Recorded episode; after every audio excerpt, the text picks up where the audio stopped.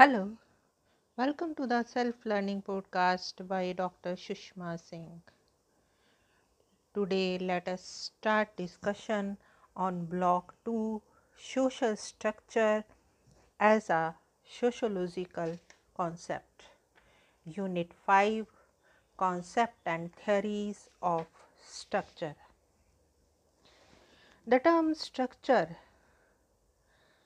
Latin structure from structure to construct was first applied to construction. Later, during the classical period, it was used in the scientific field of biology. To grasp the meaning of this of used concept in sociology and social anthropology and now in other social sciences. Let us begin with the analogy of a house. Irrespective of the type of community to which a house belongs, it is divided into rooms with each room set apart for conducting a particular set of activities. For instance, one room may be used for cooking foods and keeping raw ingredients and utensils for cooking, and it may be called the kitchen. Another room may be used for housing the idols and pictures of sacred deities and ancestors and stacking sacred books and objects such as lamps, license sticks, peacock, feathers, etc. And it may be called the place of worship, while another room may be used for spreading the bed, keeping clothes, money, and jewelry, storing grains, as happen in rural communities, and it may be called the bedroom. In this way, depending upon the purposes, the other rooms of the house may be set aside, given some sort of specialization and name. Terms like study room, store, guest room, toilet, bathroom, pantry, ante room, children's room, etc all indicate the purpose for which a particular portion of the land is marked and thus designated where rect of land is less. Many of these rooms may not be there, but rather different corners of the same room may be associated with different tasks and activities. So, one of its sides may be used for cooking while another for keeping deities. Different rooms of a house are all interconnected. Passages, alleyways, and corridors link different rooms, thus facilitating mobility from one part of the house to other. Entry to room is through doors and their connection with the outside world is through doors, windows and ventilators. When all of them are shut, the room becomes a well demarcated and closed unit, bearing little interaction with the external world. And when open, it is constantly interacting with the other parts of the house. Each room has its own boundary, its distinguishedness, which separates it from other rooms. At the same time, it is not an isolated entity, for it is defined as a bedroom or study room as a distinct entity in relation to the other rooms, which are also defined distinctly. In other words, the wholeness of the room, looking from one point of view by stationing oneself in the room, is juxtaposed to its being a part of the house.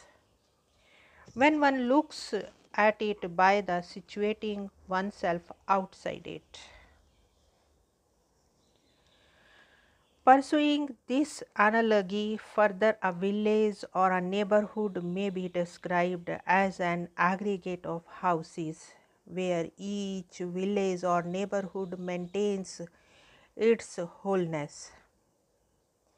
At the same time, it is a part of the large units. Each village or neighborhood maintains its boundary, its identity, and also has several connections, quite like passages, alleyways, and corridors with other villages or neighborhoods. The relevant concepts that emerge from this analogy are of the whole, the interaction, interconnections, the boundary maintaining mechanisms, the aggregation and the vantage point of the observer. Like a house or a village or a neighborhood, a society may be conceptualized or imagined as consisting of parts. One needs to begin with this analogy because society does not have the kind of concreteness one finds in a house, village, or a neighborhood. In fact, the method of analogy is useful for trying to know the unknown through the known. One knows what a house is, what it looks like, and by extending its model, one tries to formulate a tentative idea of society. However, it should not be forgotten that the analogy is not homology. The idea that society is like a house does not imply that the society is a house. Thus, after drawing similarities between the, a society and a house, one should also look at the differences between them. For such an exercise will direct us to the uniqueness of society, the distinct properties of society.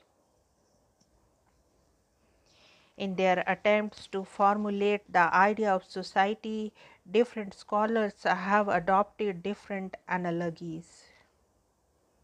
Herbert Spencer is one of the first to use the analogy of building with which he we have also begun.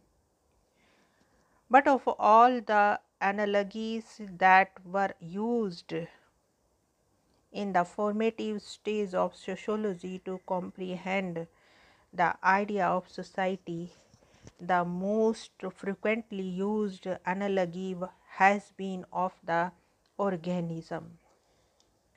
Society is like an organism. In addition to the analogy of building, Spencer also develops the organic analogy, believing that this analogy will be greatly valid if we are able to show not only that society is like an organism, but also that organism is like society. Why organic analogy is used more than other analogies such as of the solar system and later of atomic and chemical system is because an organism is far from concrete than other system and is easy to understand, comprehend and explain. This analogy was basic to the understanding of the concept of social structure in a term used for the first time by Spencer. In this unit, we will explore the meaning of the term structure and then go on to examining the contributions of Radcliffe Brown, Evan Pritchard, and Levi Strauss to the understanding of social structure.